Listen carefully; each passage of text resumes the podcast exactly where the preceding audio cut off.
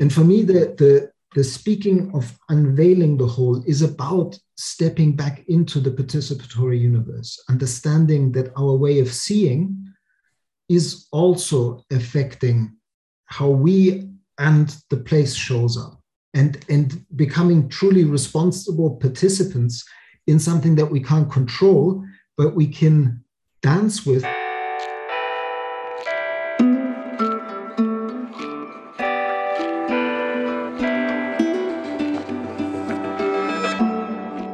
Hey everyone, welcome back to the Making Permaculture Stronger podcast. This is Dan Palmer, your host, and today I share a lovely conversation with Daniel Christian Wahl, a Mallorca based German whose work I've known about and respected for quite some years. He's, he's well known for his book Designing Regenerative Cultures, which came out 2016. He also has a very prolific Medium page you can find at designforsustainability.medium.com and a series on YouTube called Voices of the Regeneration, a series of amazing conversations you can find by going to YouTube and looking up his name, Daniel Christian Wahl. It's W A H L. Before we jump in, I'll mention that on other fronts, something that is super alive for me right now is the the online workshop I'm holding space for with my, my friend and colleague James Andrews uh, on the subject of living design process. And I, I'm just it's just incredible the experience of this thing. I not not only does it feel like the cat is out of the bag internationally with living design processes, this rigorous, deep, communicable approach to the design and creation of anything that humans create, landscapes included, but businesses, relationships, organizations, etc. You can head over to livingdesignprocess.org to catch more of that story. And I'm finding that I'm getting so much value out of really exploring the material together. Right now, we're exploring Christopher Alexander's sense of a pattern as a tension resolving way of, of moving with a situation as we steward the emergence of deeper and deeper layers of wholeness, life, and beauty. And I'm using these patterns, this approach in my own work. And I wanted to give you a hint that there's some massive shifts happening in my relationship to this project and in terms of how I'm sharing my work more broadly with the world. I look forward to or having the details emerge more clearly for me and sharing with them with you in due course. Meantime, let's jump on in with Daniel, enjoy the conversation, and I will catch you in the next episode. So, I'm feeling joy to be looking at and about to have a lovely conversation with Daniel Christian Wahl. Thank you for joining me today, Daniel thanks for inviting me. I'm, I'm glad we finally found a time that we both speak from other ends of this beautiful planet to each other. Yeah, fully, fully. It, it, feels very appropriate to me. There's a there's somehow a rightness. You know, I've known about your work for a long time. Your book came out quite a while ago, right? A decade or more. Uh, no, it came out in 2016. Oh, okay. Um, wow. There you go. Yeah. Yep. Which was designing regenerative cultures and I know that's had a, a, really big effect. You know, a lot of people mention that to me. So you're you're a real a known figure in in the realm of of regenerative work, and that's a huge focus of this show too. So I'm so glad to be engaging with you and inviting you into into this the space of the show. Um, I find it fascinating to sort of reflect on how in the last six years I certainly have put my head above the radar range and somehow the book helped with that. But really the, the journey goes back at least 20 years and i mean i could started in my childhood as well. Um, so it's it, it's interesting because i had prior to publishing the book i had at least a decade of dancing with this oh let's be humble let's keep learning i i don't know nothing um, and and then eventually getting to the point of well yeah but if I don't share what I've been given by all my mentors and what I've made sense out of that, mm. now when will I? So yeah, yeah, it's an interesting point, and I think everybody gets to that point where you yeah. where you sort of ready to step into sharing what you've learned as well as keep learning, hopefully. yeah. Well, thanks for stepping across that line. And I, I, would love to, if you're up for giving us a concise, you know, a little bit where, where, where you're at in the world and how you've gotten to be where you are now. And I'd love to just dive in and really ask what you're passionate about right now. What's what's happening with, with your work and your focus? Yeah, so really, because there's plenty of places where people can look up the, the whole story, and I've told mm. it many times. But but I'm I'm German originally. Um, I've I've done a, a bit of a journey from originally being a biologist and a zoologist to getting disheartened by science and um, leaving it, becoming a diving instructor, then finding out that Schumacher College did this thing called a Masters in Holistic Science, and being fascinated by that because it was addressing all, all my shortcomings, like all, all the things that frustrated me about science in the first place. And then at Schumacher, realizing that design was really how we put all this conceptual framework and the organizing ideas we have into practice. And so ending up doing a PhD in design for human and planetary health in 2006 when everybody looked at me like I was crazy when I was talking about planetary health. And, uh, and since then, that's caught on, not necessarily through my work, but the, the sign of the times was such that people brought that idea forward. And yeah, and where, where am I? Um, about 12 years ago, I moved to Mallorca partially because I have a deep love for the Mediterranean due to my grandmother spending time with me here when I was little, but also because Mallorca is an island. And I've always felt that the bioregional scale, and this is getting to what what's my passion at the moment, mm. is the scale that is the sort of lost um, golden middle in this discourse between globalization and ultra localization, self reliance, self sufficiency, um, two acres and uh, no, one acre, two spades kind of philosophy.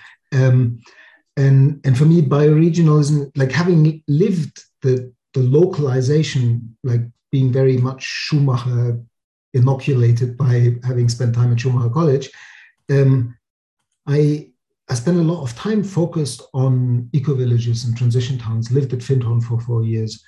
And over and over again, I realized that the scale at which the whole thing just goes click is when we start thinking roughly bioregional, like watershed scale. And, um, and Mallorca is tempting as that because it's an island. And mm-hmm. um, 12 years into the journey of getting to know this bioregion and getting to know how to dance with all of its community, human and not human. Yeah, I almost feel a sense of relief as you as I imagine the shortness of the conversation about where, where does this bioregion stop and starts. Like we're in Ireland, it's done. Next. Whereas so often that's a very long conversation that the boundaries exactly. That's around. the trick. Yeah. you get wet, you're off the bioregion. But even that like has led to people saying, wait a minute, is it really Mallorca or is it the Balearic mm. marine island archipelago bioregion? And I'm beginning to think the latter. Like mm. um, it's mm. it's beautiful scale linking design again that there are four islands of different sizes and, and really they're made by the sea that connects them. Yes. And so so thinking of Mallorca as one of the pieces in that well not pieces but living organs in that um, mm-hmm. being. Yeah that's that's fascinating. It's fascinating. Having spoken with carol sanford about this kind of thing and the nested wholes and where you stop and start often my thinking has been in a on a larger body of land where it is about finding the what we usually call the watershed and she calls the life shed boundaries and so on. But when you're talking about a collection of of islands in motion it's a different conversation. Suddenly it becomes in a way like it goes in the opposite direction of like, well, where where the, the line becomes fuzzier than it's the top of these ridges. Yeah. Yeah, but it, it, at the same time, it, that's what I love about it because it, um, for example, I'm, I'm, I'm, now working with um, a friend of mine who's Australian originally, um, who, like me, um, was a scuba diving instructor. And about 12 years ago, we got together and he said he wanted to set up a little association that um, helped to protect the, the rays in the Bay of Palma. And he's just gone from strength to strength and now runs an organization called Save the Med, which has its focus on the regeneration of the Balearic Seas. But his focus, because we've been in kind of friendly dialogue for a long time about where can we take this, has become regeneration in this, like seeing the potential of the Balearic Islands being a model of how marine regeneration and terrestrial regeneration has to integrate. Mm. And because we're like on the one hand, like in, in the kind of Regenesis Carol Sanford lineage of, of its place source, it, like it could never be any anything that you copy paste somewhere else else. But because it is a Mediterranean bioregion, it is quite significant for quite a lot of places around the world in, in terms of abstracting patterns or, or learning from patterns rather than abstracting patterns. Yeah so I'm, I'm i'm seeing huge potential here and that's like the longer i live here the, the longer i also see that or the more i see that because mallorca is so heavily addicted to tourism this paradox or bizarre connection of two worlds regenerative tourism that far too many people are using without knowing what, what it's about mm. is is possibly one of the keys of transforming this bioregion because you it, like it's so heavily addicted to tourism that without transforming tourism you can't transform Mallorca but if you transform Mallorca you transform tourism and that would also have a massive ripple effect mm. through other because I think five of the largest hotel chains um, of the 20 largest hotel chains in the world are owned by Spanish families and they live on Mallorca. Um, so it's it's mm. quite significant in terms of I mean, not that I believe that global tourism has a future, if I'm, if I'm honest, but that's what, what we're working with here, this bizarre clash of tourism that has been the wedge of the capitalist system, destroying paradises like Mallorca in mm. many places, having to reinvent itself. And even if it's in its own transformative death throes, it could actually become a motor of relocalization and resilience building in the communities where tourism is currently mm. the main thing. And that's that's where I'm sort of coming from. If trying to work with the industry to start thinking about how they could become their own like work with local cooperatives that produce renewable energy that produce organic food that celebrate local story of place tradition um, the past and the future that innovate. But but have the have the tourism industry not ask what can they do for us but what we can we do for them because we bring tourists here still? Mm-hmm. um, but yeah maybe that's that's hopeful Thank you. One note, I'll, I'll, i feel like it maybe it's it's a maybe that we could come back to later. But I, when you talked about the fact that when you're working working from a place source or a generative paradigm, there's a real well, there's an awareness of and a, dis, a, a disinclination toward copy and paste, and yet at the same time, there's there's this idea of being able to abstract patterns that on the one hand are generic but are still flexible enough to inform utterly unique outcomes or, or approaches in other places. Yeah, I'd, I'd be curious to explore that more. But let's just just as, as a note because I think it's quite it's quite no, rich, right? I think it's a it's a you, you nailed it because there is that. I mean, I think that is the tension of I love the framing that Carol and through Carol also Regenesis use of moving from the solutioneering and problem solving mindset to the revealing of potential. And because to me, and like with the topic of this this podcast, um, like making permaculture stronger reminds me that this this links to Christopher Alexander's challenge to permaculture. Like may rest in peace and shame that we've lost him just recently. Um, but the the the, the challenge, as far as I understood it, was that, that he spoke to a notion of wholeness that is not additive. So it's not a mechanistic whole where you have lots of parts and you put them together, a bit like can be misunderstood. I'm not want to offend any permaculture designer out there because I know most people have got this by now, but it can be misconstrued as if it's a sort of put them all together here are the principles and then you've got your design and then implement the design and, and it can become rigid. Like any kind of system can become rigid. And um, what, what i think both carol and this issue of place sourced rather than copy paste um, speaks to is that wholes are like I love the, the, notion that um, I know from Henry Bortoft, who wrote a book called The Wholeness of Nature, which speaks about Goethean science actually, and and, and, and he, he, was a mentor of mine, and, and Henry calls this the difference between counterfeit and additive wholes. Yep. And additive wholes is the whole that is the sum of its parts. It's the reductionist. Mm. If we just understand all the parts, we can put our understanding together and we understand the whole. Mm. And obviously, we know that that's mistaken by now. Eh? Mm. But we still run on that logic in, in much of what we do in, in our solutioneering in COP26 and all of that, and the, the technology will ride over the hill and save us mindset.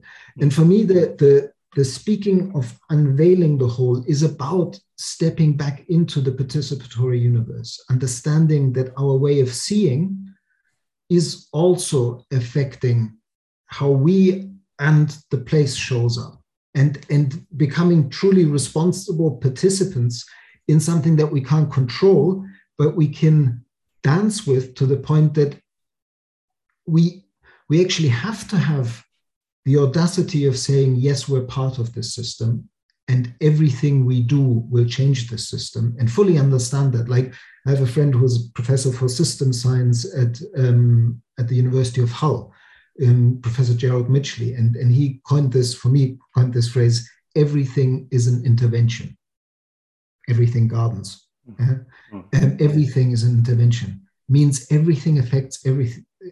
Everything. Um, every thought, word, and action that we utter has agency.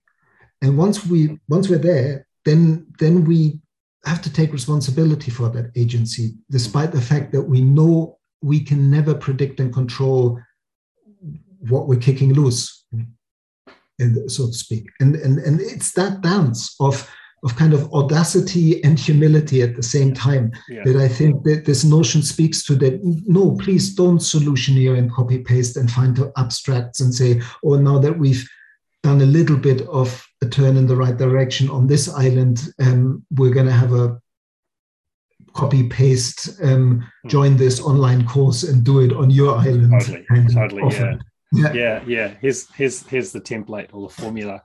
Hey, I, I, I just thoroughly enjoyed what you that whole piece. What you just said was beautiful. Yeah, Chris Alexander is the last um, episode was a was honoring and celebrating his life, and he's uh, had an absolutely massive impact. And in a way, I, one way I was thinking about it recently was that this project and, and my my passion, my work is sourced in Alexander, and inspired by Alexander, and then very deeply enriched and informed along the way by Carol Sanford Regenesis ideas, as well as Clint Callahan possibility management and other places, including Henry Bortoft. And mm-hmm. I feel like it'd be lovely to invite a little more of his profound in, insight. And and as you said, he he was deeply interested and fascinated by Goethe, um, and brought a huge amount of clarity into this this approach to science, which contrasted with the the, Newtonian mechanistic approach.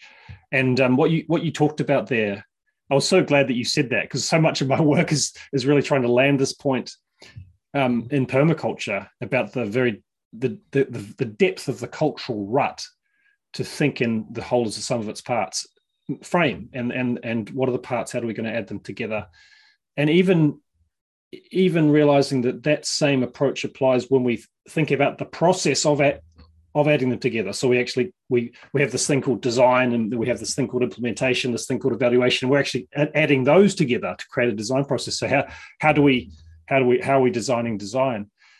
But I remember, I think I'm pretty sure it was page nine of the Wholeness of Nature, who David Seamon put me onto. Who you probably know, um, and my God, that just changed so much for me. He put it so cl- clearly. And I, what, one topic that he he speaks to beautifully. I'd love to hear you um, share on, given that he was a mentor of yours, is this idea of authentic, an authentic part, and and how that relates to belonging, and this idea of, of the contrast between inauthentic and an, an authentic part, and um, and and also the relationship between part and whole. It was it was Henry Bortoft that really helped me intellectually grasp and then experience in my body and in my projects the sense in which to to approach the whole is to approach the part, you know, that the whole actually shines or twinkles through the parts, which is just so weird for people and hard to grasp initially, and so profoundly rich and and useful in practice for me anyway. yeah no it, it, it i mean this now we're wow we've we've just dropped really deep really quickly ultimately to, to my mind understanding that paradox of how we can be two separate individuals and yet at the very same like in, our case right now you, you're literally on the other side of the globe it's very early in the morning for you and it's quite late at night for me here on, on mallorca. We're both on islands you're on new zealand i'm on mallorca. Yet we're both expressions of a living planet that is floating at vast speed through space in a tiny little solar system in a much much larger system and that kind of both and that at the level of that planetary ecological self identity, what Arne Naess and the deep ecologists speak to as, as, as the, the, the ecological self, eh? we're, we're immortal. We're part of life's ongoing process. And for, for me, this speaks to the heart of regeneration, um, of, of life is a regenerative impulse and a generative impulse. It like Janine nailed it by saying life creates conditions conducive to life as the sort of essence lesson of what has biomimicry learned studying life. Uh-huh. Um, she didn't say, "Oh, fancy technology for this company." Like, I mean, that's what biomimicry sells, but the essence of it is life creates conditions conducive to life, and, and that's a good one. That's that's saying that over 3.8 billion years, life has created conditions so more life could flourish. And that while there seems to be on the surface something like competition between manifestations of this larger planetary process called life, ultimately it's a symbiotic process that, that improves the conditions for all of life. And we've, we've lost that lesson. And, and I think that at, the, at, at its essence, this re- relationship, this logic, like it goes back to Plato and the Greeks and, and all that, um, of, of the kind of logic we use, that something is either A or it is B. It can't, it is impossible, it's illogical that it's A and B. Uh-huh. So we, we assume it's impossible that we could be what we're looking at, despite the fact that all the world's wisdom traditions um, have sentences like the seer and the seer are one. Hmm. Or the leading physicists of the turn of the last century said, we're not observing nature, we're observing nature exposed to our method of questioning. So they were all speaking to this participatory notion. Goethe was speaking when he when he spoke to spoke about oh no when William Blake when uh, the, the famous quote may God us keep from single vision and Newton's sleep was around the same time as Goethe speaking about Newton, like critiquing Newton's version of science, because what it was trying to hide away was the role of the mind in what it was observing. Yeah. Um, it, it, like what, what Goethe and Goethean science and, and, and Henry in his book, The Wholeness of Nature, is trying to get people into is back into the phenomenon. Like Goethe was a phenomenologist before phenomenology was official a scientific or a philosophic discipline, um, because he was interested in how the world comes into being through the way we make sense of it. And that relates to the relationship to the whole parts. Sorry for this very long. No, this is, I love this. This is beautiful. Um, yeah. Be, be, because Henry explained it to us at the Masters in Holistic Science through what's called the hermeneutic circle, mm. which is interesting when you mm. pay attention to how you make sense out of the meaning of a sentence.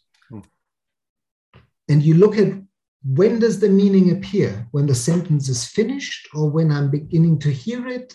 Then you, you sort of see that there's, there's, a, there's a loop in the, the hermeneutic circle, in the, in the meaning making itself. And, and that is kind of an analogy hmm. to how Hmm. the relationship of a healthy part of a fully self realized, unique essence manifest individual. What we what we all been taught to strive, like become the individual, show show your uniqueness. Mm-hmm. Yeah? it's only possible in the meaningful context of the larger whole that has brought forth that individual. Mm. So, yes, let's all be the most amazing individuals we can be, but not in order to become the next Jeff Bezos or Bill Gates or any of those ridiculous, mm. misguided people, uh-huh. but to really be of service.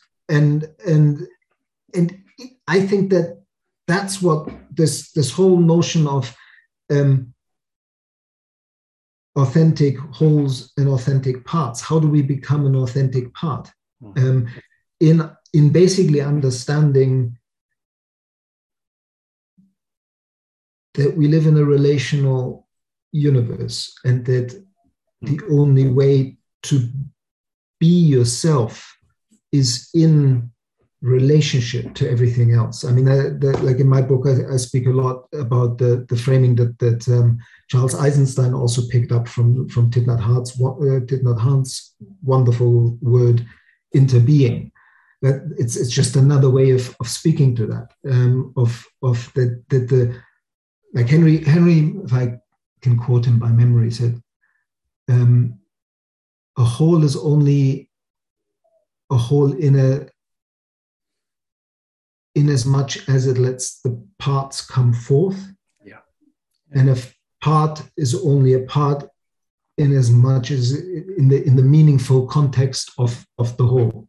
Um, yeah. that that's that's the relationship. And and yeah. for me that that like to to tie the loop to regeneration, that's ultimately where I would invite all of us when we speak about it, regeneration and regenerative cultures, because um, I, have realized that I made that mistake or it wasn't clear enough. And mm. um, it's not about, oh, well, Carol Sanford said it first, or, or Regenesis said it first, or Charlie Krone said it first, or J.G. Bennett said it first, or, or any of that. Um, I think it's deeper. Like, and I think we're all friends in the work. We're all aligned that what we're ultimately talking about is that life functions this way. Like that that's what life wants to flow this way through us.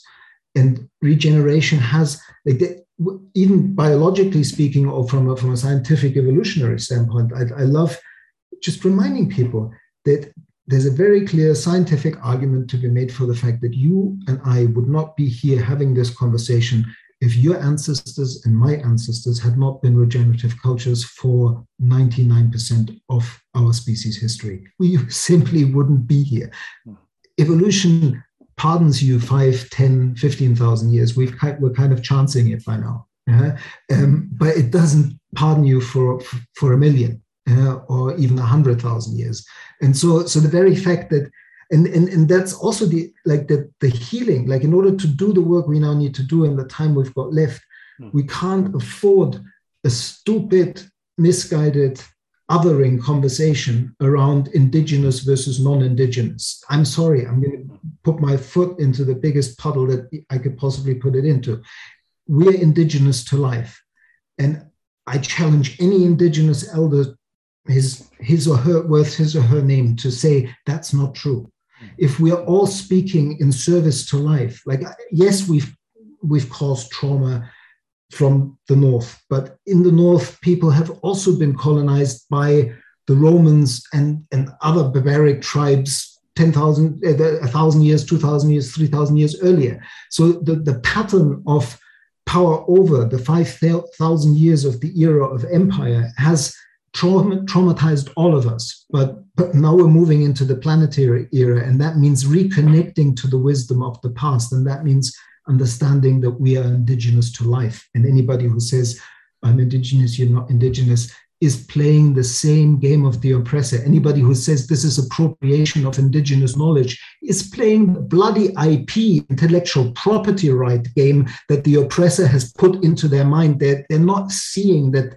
they've been brainwashed. Uh, now I'm, I'm really getting off my soapbox. I love it. I, love it. I, lo- I love I'd love you to push back on this one, but I, I just feel like I'm so passionate about it because I feel let's let's move on. Let's pasa página, like they say in Spanish. Uh, yeah, we, yeah. we we have so much to learn from our indigenous elders, and, and New Zealand is the hotspot of of regenerative practitioners who are Maori and and and, and are blending this and and I, I'm in awe of what, what's going on in New Zealand. Um, and and let's let's heal together, not kind of dance the trauma carousel. I, hey, so so this is so rich. I'm, I'm just I'm really I'm really being nourished by by all of this, and there's so many incredible threads.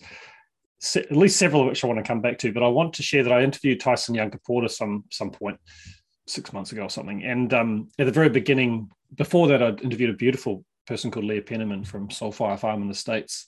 And she'd she'd bought some of the reality of this perspective for herself that she saw permaculture as a as a appropriation game. And there's an important conversation to be had there. But I, I asked Tyson to reflect on this more general pattern at the very beginning. He said something like, dude, we just got to relax, you know, just relax, just chill out. Like enough of this. I think he's called it something like lateral green violence. You know, it's just burning energy and achieving nothing. Same old drama. Um, so yeah, I don't I don't have an impulse to push back. Like what you're saying resonates with me as a healthy conversation. You know, acknowledging that it's it's the beginning of a healthy conversation. It's not a it's not like a um, a loophole or a ticket out of the hard work, but it's like it, it lets the conversation begin. But, so, but I, I, find that this is again the, what I'm learning from Carol and from from Regenesis and the power of place, the the way that. Mm the minute and, and this also re- relates to what we are talking about earlier authentic real in our face the phenomenon not the abstract like the minute you heal the trauma in place with what we would call indigenous people who are still in this place and and the what we would call settlers or whatever in, in many places of the world. But the minute they work together through learning from place and as expressions of place, they become one unit again, and and the discourse becomes healing, not not complicated. Mm. It's when we abstract it and we have long conversations in the abstract about the relationship between the indigenous and the settler or the oppressor, or um, it's and also that the whole healing of trauma only can happen in in the specific in the facing in the in the in the active listening um, in the sharing circle and yeah mm-hmm. yeah well, thanks for thanks for that for, for bringing that in um I, I, want i really wanted to to circle back to when you when you were speaking about Bortoft it really landed with some force that that thing i think some some people i don't know if Bortoft some people have called it the preconceptual fallacy a philosopher called John Dewey called it the philosopher's fallacy. And it's something when I'm working practically with what I'm calling living design process, which is massively informed by Alexander and Bortoft, and so much around bringing whole and part into authentic relationship again. So both can, so the parts can be authentic reflections of the whole, and they, the whole and part can emerge in this hermeneutic cir- circle, this bootstrapping thing you're talking about. Like inviting myself and others into this experience of realizing in a way how sneaky the mind is you know like because we, we arrive at a place let's say or at a project and an engagement and then we start talking to the person or the people or looking around the place without any awareness that our mind has already run ahead of us sliced it all up you know imposed all this conceptual baggage uh, and turned it into a certain brought forth a certain reality or whatever it is and then we arrive not really realizing that's happened right and we think, oh, that all the stuff was already here. It was real, it's objective, and we've arrived, and now here it is, and this is how it is. And um, for for example, I'm looking at the landscape, and clearly it's a it's a um, it's an empty void with a few objects littered about in it, or, or, or whatever it is, like unconsciously imposing a Newtonian mechanistic perception of space time, and then and then trying to work or evolve from that place when the it's like we've we, we, we so often have unconsciously killed the world or sucked the life out of it just in the way we start to look at it you know let, let alone what's possible from there and the importance of that was something i took away from Bortoft in a way healing our eyes or healing our the, the way we initially approach something so we can be present to that life. And and also let the life that's indigenous to us and and the fact that we're indigenous to life let let let that be there from the beginning. This is this is precisely what i find so interesting about that paradox about audacity and humility. Because with that paradox of being both what we're looking at and and um, who's looking. The who's looking when it gets conscious can grow up to the fact of saying who am i to know? Who am i to hmm. impose? Who am i to judge? Who am i to even say like all the the, the classic things that henry um, uses a lot of, of, of saying like when we walk through a forest we like as good permaculture trained people who know our species um, don't see the tree, we see the species. Most people only see tree, they see the category tree, um, maybe deciduous tree, coniferous tree. Yeah? Um, but we still see category, we don't see phenomenon, we don't see the tree in front of our eyes. Um, or we don't, that's too much projection, but one hmm. could be in that mindset of, of, of seeing that way. But then at the, at the same time, I'm, I'm also wondering whether like I've, I've recently been quite influenced by a couple of visits by um, a guy called Felipe Amato who works with Ernst Götsch um, and syntropic agriculture, and and he's bringing the syntropic agricultural philosophy to the Mediterranean bioregion. Lives in Portugal and has a number of projects around the more or less Europe. Um, and that like if we really fully accept that the Cartesian split is a fallacy and we are nature and nature and culture are not separate, and that we've affected because everything is an intervention, that we've basically screwed up everything, that that that, that all ecosystems are on the move because the climate is changing so much that the temperature gradients from altitude to uh, are changing, from latitude are changing. Everything is is being jumbled and pollinators and pollinated uh, are moving apart. And and at the same time we have this capacity again place sourced with care attention biophilia love to, to detail to be these gardeners of places. Mm. and not not in the arrogant let's force the maximum productivity out of it but in the kind of responsive dance with the phenomenon but but still also and this is what i'm learning from from syntropic agriculture like when you see the first pictures of the way they prune um, for a permaculture aesthetic you feel like they're bloody these terrible, they're bastardized. Brutal, yeah. cut it, they cut it down to a trunk. Like, how could they? Eh? And then when you hear, well, that tree creates a kind of communication into the root system saying, I need all the energy I can get to regrow. And the forest comes alive to support that tree and support in this mutual symbiotic um, way, synergetic way, support the entire kind of under the, what's going on under the soil. I'm, I'm beginning to see a lot of sense in that, um, and it, it, might might be different from climate to climate, but I'm I'm certainly dancing with that on the piece of land I'm I'm now the custodian of, and mm-hmm. and and I'm beginning to see more consciously that my role is actually to be a disruptor, mm-hmm.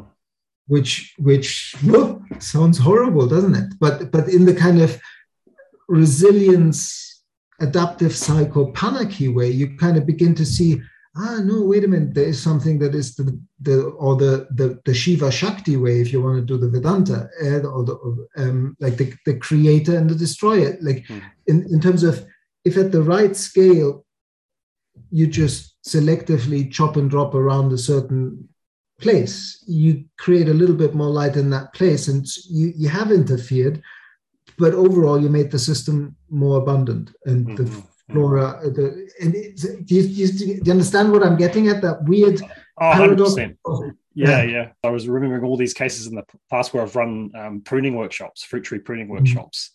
And you've got these people with their secateurs and and you know like, like they're so nervous to take off one centimeter off the end of the branch.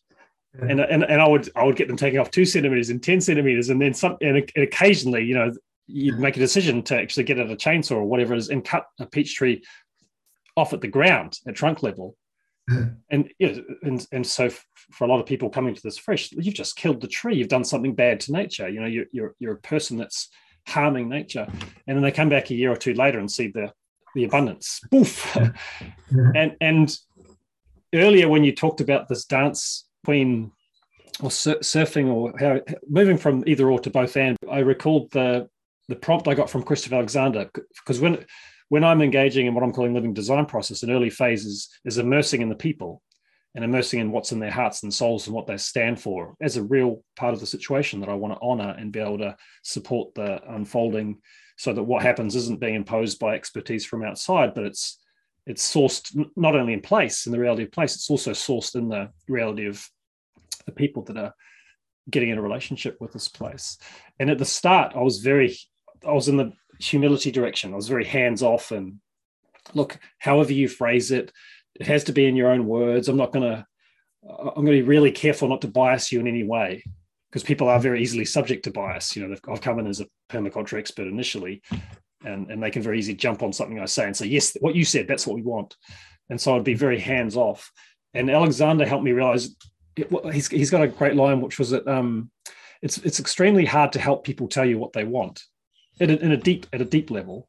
And so his image was roll up your sleeves, jump into it, just get into it, you know, and get fully involved and, and be very actively involved and be giving them reflections and and pushing back and disrupting and and so on. And that really liberated me and really helped me. And realize, yeah, I'm a human and I'm going to bring my own stuff to the situation, but I can evolve my capacity to be outside of an impositional frame and support them to articulate that so much deeper and clearer and alive and pure and sizzling with a conscious focus spark than they could have ever got to if I was standing at the other side of the room with my hands up here saying, you know, just do what you can, you know. So that it's that it is that shift and that, that dance. It's interesting because it's in in the and what I mean exactly with audacity is is this kind of have the humility of saying, shit, everything I do can transform the system. And I have no guarantee that it will be positive. I can intend it to be positive. I can use my best of ecological, social, and whatever systemic knowledge to interfere in such a way that what emerges might be positive emergence, but I have no guarantee that it might not be otherwise. Yeah. But the audacity is the kind of, oh shit, yeah, since I can't do anything about that, like whether I do or don't do, whether I do consciously the right thing, trying to do the right thing, or whether I dare not to do and therefore humbly just watch the system and let it grow. Mm. Mm. I'm also interfering. I'm also making a choice.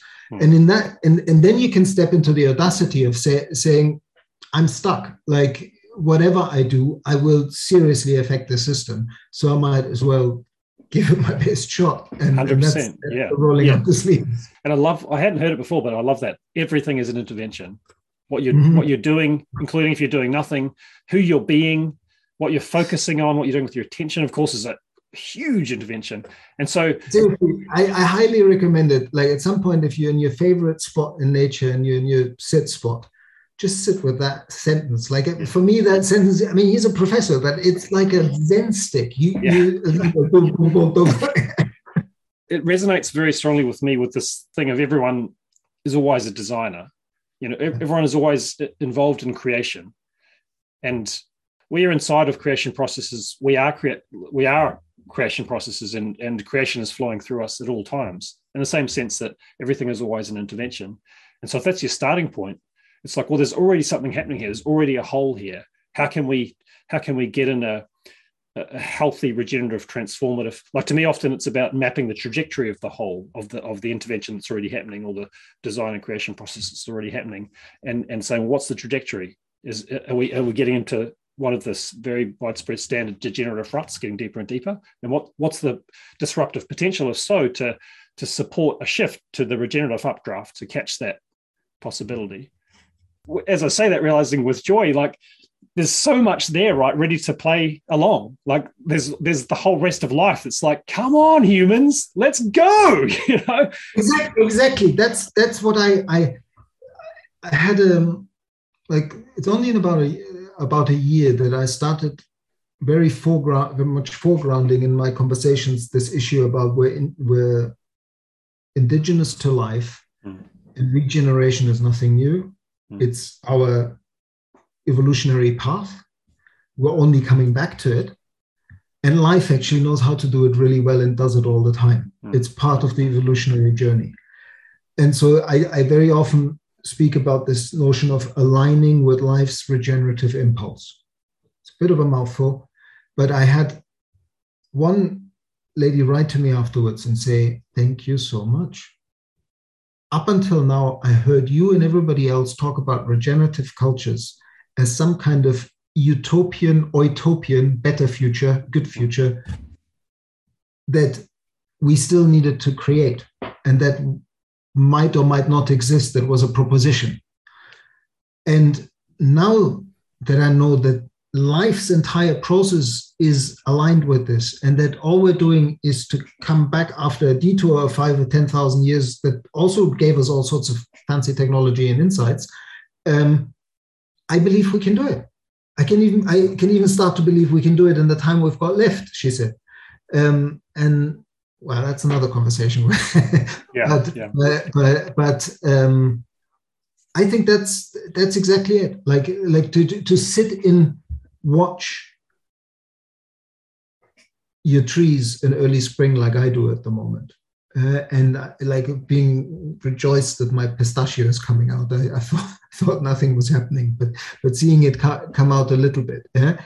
Um, that's the force we're aligning with. And it's happening everywhere on the planet all the time. It's really powerful.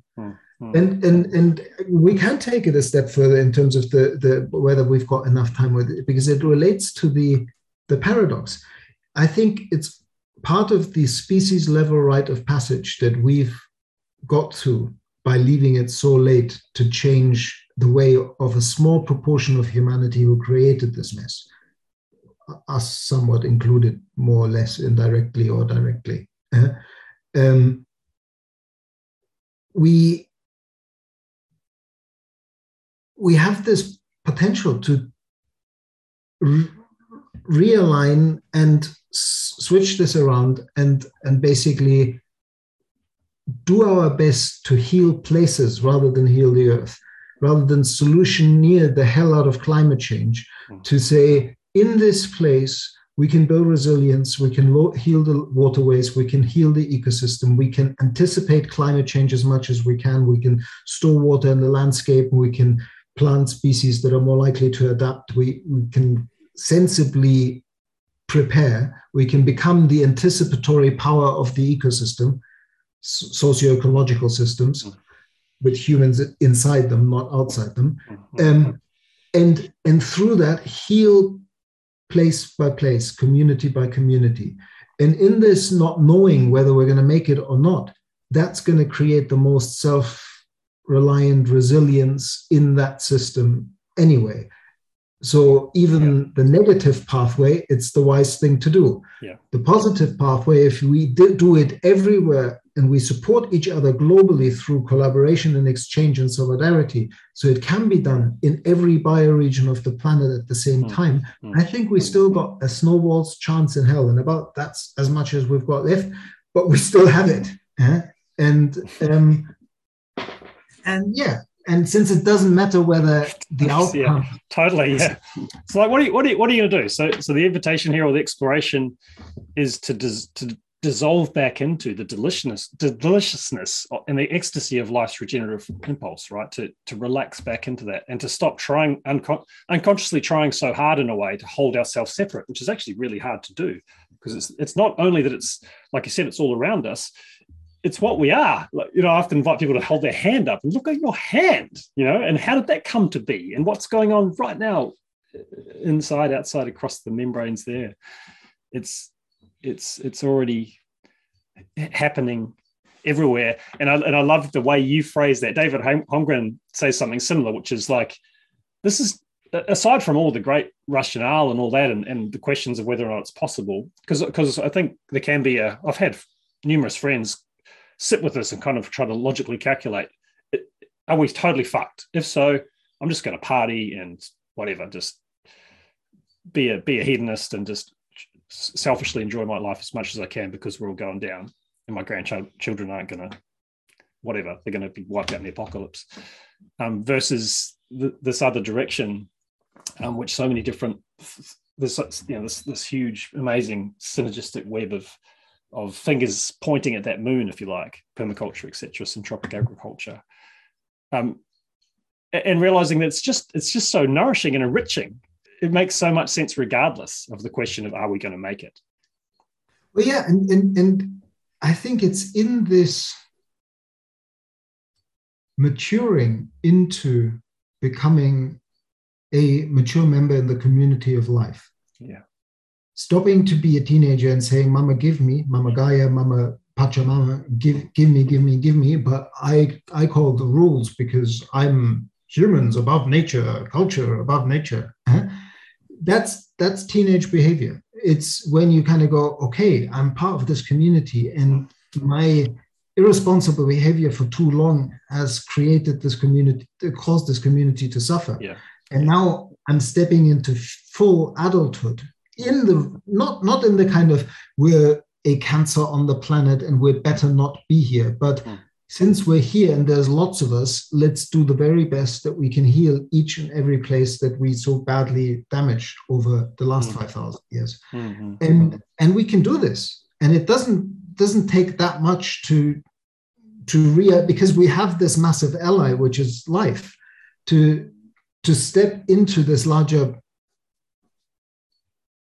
identity of being part of life. But the minute you do that, the question whether we're going to make it, whether we still got time to do it in time, becomes irrelevant hmm. because you become part of life. And what becomes relevant is that if we leave this planet just this tiny little bit healthier than it is right now, if we brought the oceans back into balance and the forests back and the rivers cleaned up some of our mess, if we don't make it, it doesn't matter because life makes it. And, and in the joy of healing a place to the point of really rewilding it uh, to the point that we become wild again, that we become expressions of place rather than owners of place again, mm. which I think is where we went wrong and where, where the deepest the deepest lesson I can get from indigenous um, knowledge is the key understanding that people see themselves as expressions of place rather than owners of place. Mm. and and and changes everything. And and what would it mean if we all tried to become expressions of place again in the tiny little corners of the world that we are custodians of and that collectively as communities or bioregions we we have to nurture in order for it to nurture us? Uh, because we're it. We're we're part of it. Of yeah. Her. Yeah, totally. Yeah, yeah. And I wanted to mention too that that move of framing to even from where the owners to where the healers to we have the capacity to participate in these in these systems healing themselves. Mm. You know, it's not us. The healing's not in the not coming from a do-good paradigm of we've got this healing tips, whatever and we're transferring to the place. It's like we're relaxing back into place, so the whole thing is regenerating, us included it's the, the, the whole philosophy of i mean you, you get in the netherlands and a number of places you now get care farms where people either people who've gone through trauma through um, through the so-called justice system um, or people who who've as repeat offenders or people who have um, psychological trauma of some kind or other are invited to work on organic farms to to reconnect in a way that, that also heals them. That's just one example of where, in so many fields, we're seeing this biophilic healing relationship as we reintegrate into nature. Like, even our science is telling us that you and I are both walking ecosystems. We're not separate, we're, we're full of bacteria that make our healthy stomach flora and skin flora and all of that. Mm-hmm. And and it's when when you really step back into understanding that life is the larger process and we're just like mushrooms and life is the mycelium underneath we're just the fruit head hmm. yeah? um, it allows you to work for life with the relaxer saying it's all good like the, the, the thing that matters is that the whole system heals and and then the, the, the biggest fear like why did we go wrong in, uh, so, so much? Why why the story of separation? It's somehow around the fear of death. Or i don't know what comes first. Like when you separate you you become likely to die, and and therefore you create this need for control and manipulation mm-hmm. and prediction in order to harness nature and torture her secrets from her, as mm-hmm. as Bacon liked to say in, in the mm-hmm. scientific revolution. Yeah. Um, yeah, I hadn't thought about that before. It's in a way like, yeah, like you said, what come first? But you, you start to get separate from nature, and it and that fear of death comes up. And so, and one of the things is, well, I need is I need to separate myself more. Like I need as as as many insulated walls and square kilometers of concrete or whatever as possible between me and the universe, and as much money in my bank account. I wanted to say I appreciate you bringing in the responsibility conversation, moving from mm-hmm. child through adolescent, teenager to adult level responsibility, and and also acknowledge that one thing I took from your book was the the value of a, of a good question, you know, as opposed to jumping into an answer, just really sitting in the question and letting that be a generative practice. And this conversation is seeding new, beautiful new questions for me. And one of them would be something like, what would it mean? Acknowledging that I'm already intervening constantly. I'm already in design and creation. Everything is already an intervention. What would it mean for that, for the intervention I'm I already am, or and I'm already making to be sourced in life's regenerative impulse, like right now, practically. I don't know you that well, but I know you well enough to feel that you've been doing this for a very long time. Um, so you you've in your own way, whether you framed it that way or not, mm. are tuning into life's regenerative impulse, wanting to come through you, and all your teaching, your podcasts, your conversations are part of that living the question. The, the, the power of this living the question framing that that I initially actually thought of more as an easy way to get out of the oof, how do you write a book where at the end of each chapter you tell people that here's a set of principles and if you follow them then everything will be hunky-dory and just do the solutions that are listed here. And and i began to see this this thing that that basically if you look at the history of humanity you could say that most of our problems were the solutions of previous well-meaning people trying to offer something into our journey. And and so it would just be entirely arrogant to suggest that even if we all got together the tribe of regenerates around the world that our solutions would be any better. And that's also what carol is getting to with. It's not about offering solutions about building the capacity to hmm. journey. Mm. it's about it's not about giving people fish it's about teaching them how to fish and that capacity to journey is living the questions together mm. is like that if you and then that's where i would say that even the the principles of regenerative development as carol offers them have more power if they're brought into the conversation as a question. And of course, yeah. you name the principle and immediately afterwards you name the question. I'm not saying she isn't do it, doing that, but uh, I, I have come to realize that if we lead with questions, we enable multiple solutions to be offered into the room, mm. and then the collective intelligence can be informed by these solutions yeah. as yeah. part of the process of listening into place of what wants to be born for real. Mm. Mm. But if we from the beginning say we're solutioneering here, somebody's going to muscle in and say, This solution is it. And here's my data. And everybody else better shut up and let's all gather around and implement this. And I think that's not worked so well in my experience, has it? Yeah. Uh, yeah. Love that. Wow.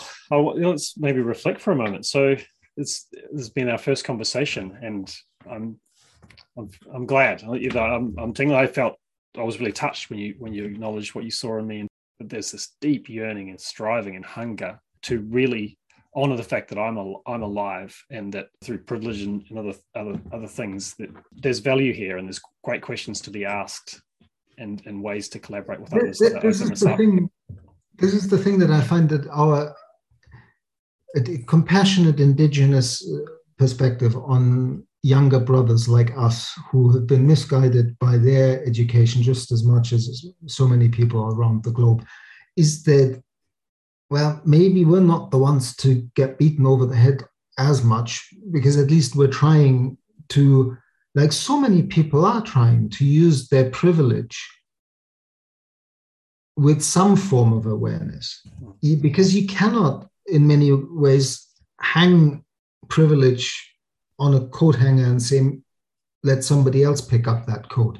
Mm. it it happens to be in so many like cultural contexts ingrained in like we're both, both white males with more education than most people. Uh, that's already privilege that is very difficult to to not bring into the room as some form of rank.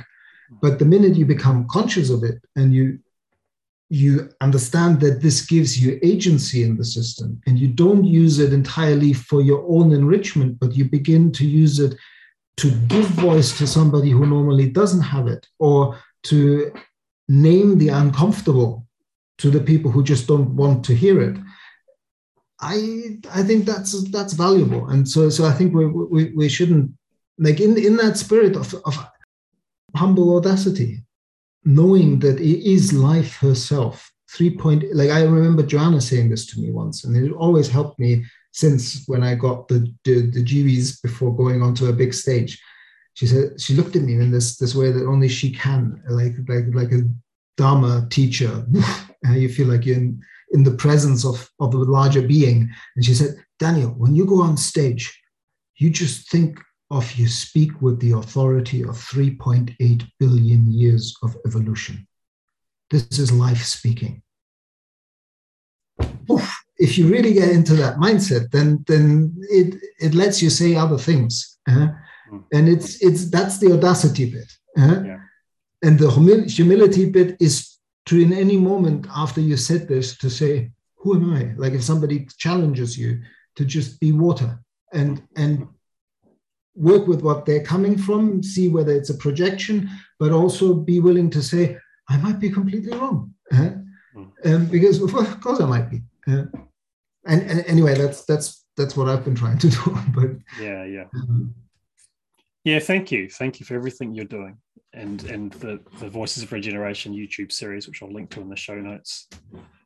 Be just a beautiful body of work. And and is, is there any is there anything else you'd want to mention in terms of where people might well, I mean, the, the two, places that I've been a bit excessive in putting out stuff is, is on Medium, this um, this aggregator blog, medium.com. Um, and somehow it, it picked up my first Gmail email, which is designed for sustainability. So it, it, it ended up designed for sustainability at medium.com or something. But if you put Medium and you put my full name, you'll find the blog. And there's, there's about 490 articles like my entire book in in individual chapters um, part of my doctoral research my master's research lots of articles i've written since um, some some academic some non-academic.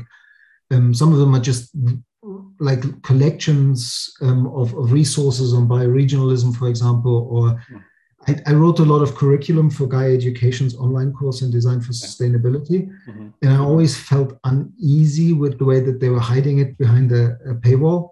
So I found a bit of a way with them to, to be able to share the stuff that I wrote by, by saying, well, that promotes your course, doesn't it? And, and so there's a lot of their course on, on there as well. Um, and, and so yeah, the, the, the, two places is basically the YouTube channel and, and, and the, the Medium blog. Um, I haven't been updating my website in about six years.